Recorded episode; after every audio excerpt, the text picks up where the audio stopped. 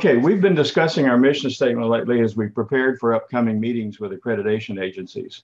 Our mission states Nazarene Bible College exists to glorify Jesus Christ as Lord by preparing adults to evangelize, disciple, and minister to the world. Our very name states the foundation upon which we build our educational programs. We are a Bible college. Thus, whether listed in the syllabus or not, our students should need their Bibles in every course they take. For how can we equip them if the Word of God is not the overarching truth behind the principles that we teach?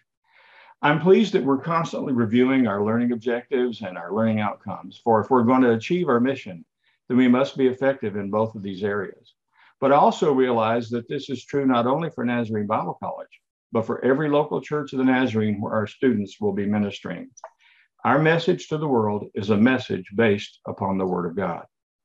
I remember something Dr. John Allen Knight said in my very first college class on the New Testament. he went through the course syllabus with us and then said something that came straight from his heart. If I do my job well, you will not only have a better understanding of the New Testament, but you will fall in love with Jesus and the Word of God in a fresh new way. He was right. I did fall in love with Jesus and the Word of God in a fresh new way through his class. And this has stayed with me for over 50 years. We at NBC provide quality biblical scholarship through our faculty and courses. And whether we state it in our syllabi or not, we hope that our students will also realize that we love God, we love them, we love our church, and we love the Word of God, and we want them to love it as well. Perhaps King David expresses what I feel in my heart better than I could ever say it in my own words.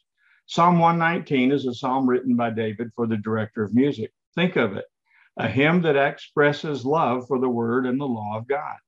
My hope is that David's words are communicated by the way I teach and consistently refer my students to the word of God in my answers and responses to their comments and questions. So if you have your Bibles, turn to Psalm 119, verses 7 through 11.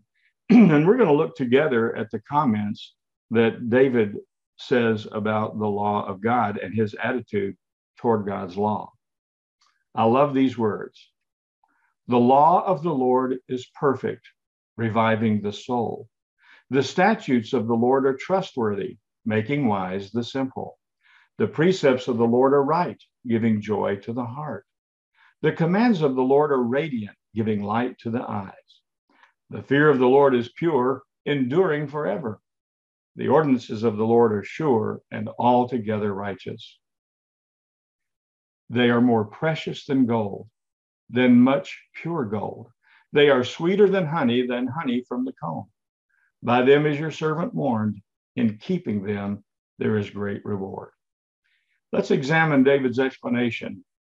Verse 7 The law of the Lord is perfect, reviving the soul. The statutes of the Lord is trustworthy, making wise the simple. David says the law is perfect, revives the soul, is trustworthy, and makes us wise. Biblical perfection contains the idea of completeness. There's nothing missing.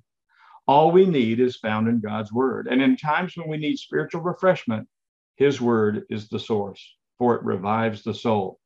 We will never regret trusting God's word, for it is worthy of our trust. His word contains statutes, which means they have originated with God and will remain in place. Jesus said his words would never pass away. The word not only comforts, revives, and instructs us, but it makes us wise. The word not only comforts us and instructs us, but think again, makes us wise.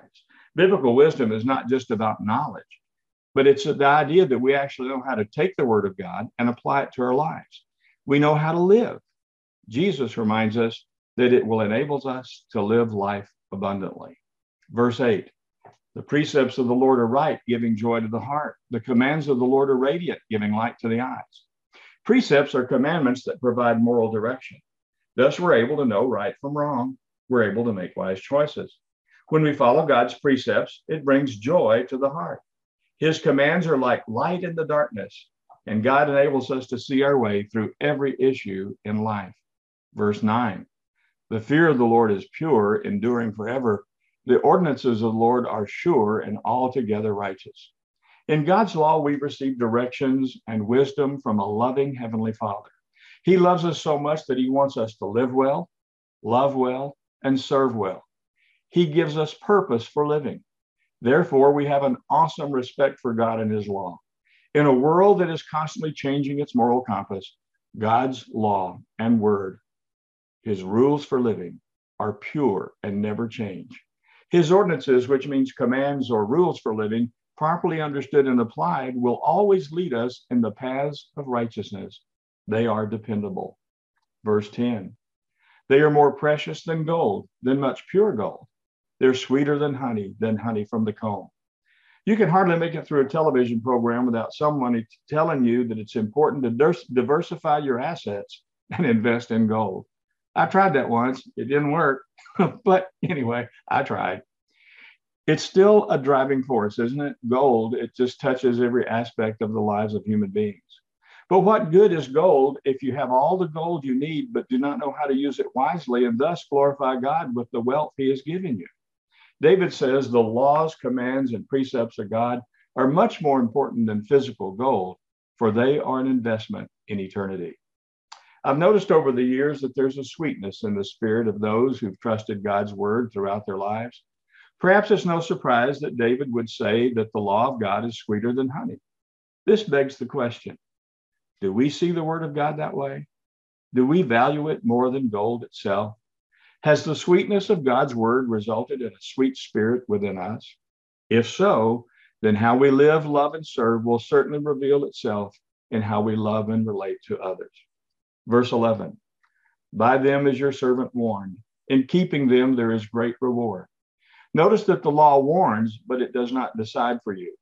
God speaks to us and guides us through the law he has lovingly given us, for will also protect us in times of trouble.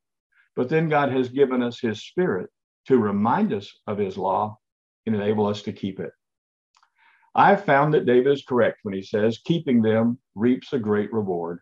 I have never regretted obeying God's word. I have regrets over the times when I failed to follow the word. As we consider the law of God, we soon discover that it's not just a matter of knowing the law or knowing about the law, but it is an issue of the heart. My attitude towards God's law is a reflection of my attitude toward God. God gave us the law from his heart of love. We keep the law because we love him who first loved us. Jesus explained the law of God as the law of love this way. Hearing that Jesus had silenced the Sadducees, the Pharisees got together. One of them, an expert in the law, tested him with this question Teacher, which is the greatest commandment in the law? Jesus replied, Love the Lord your God with all your heart and with all your soul and with all your mind. This is the first and greatest commandment.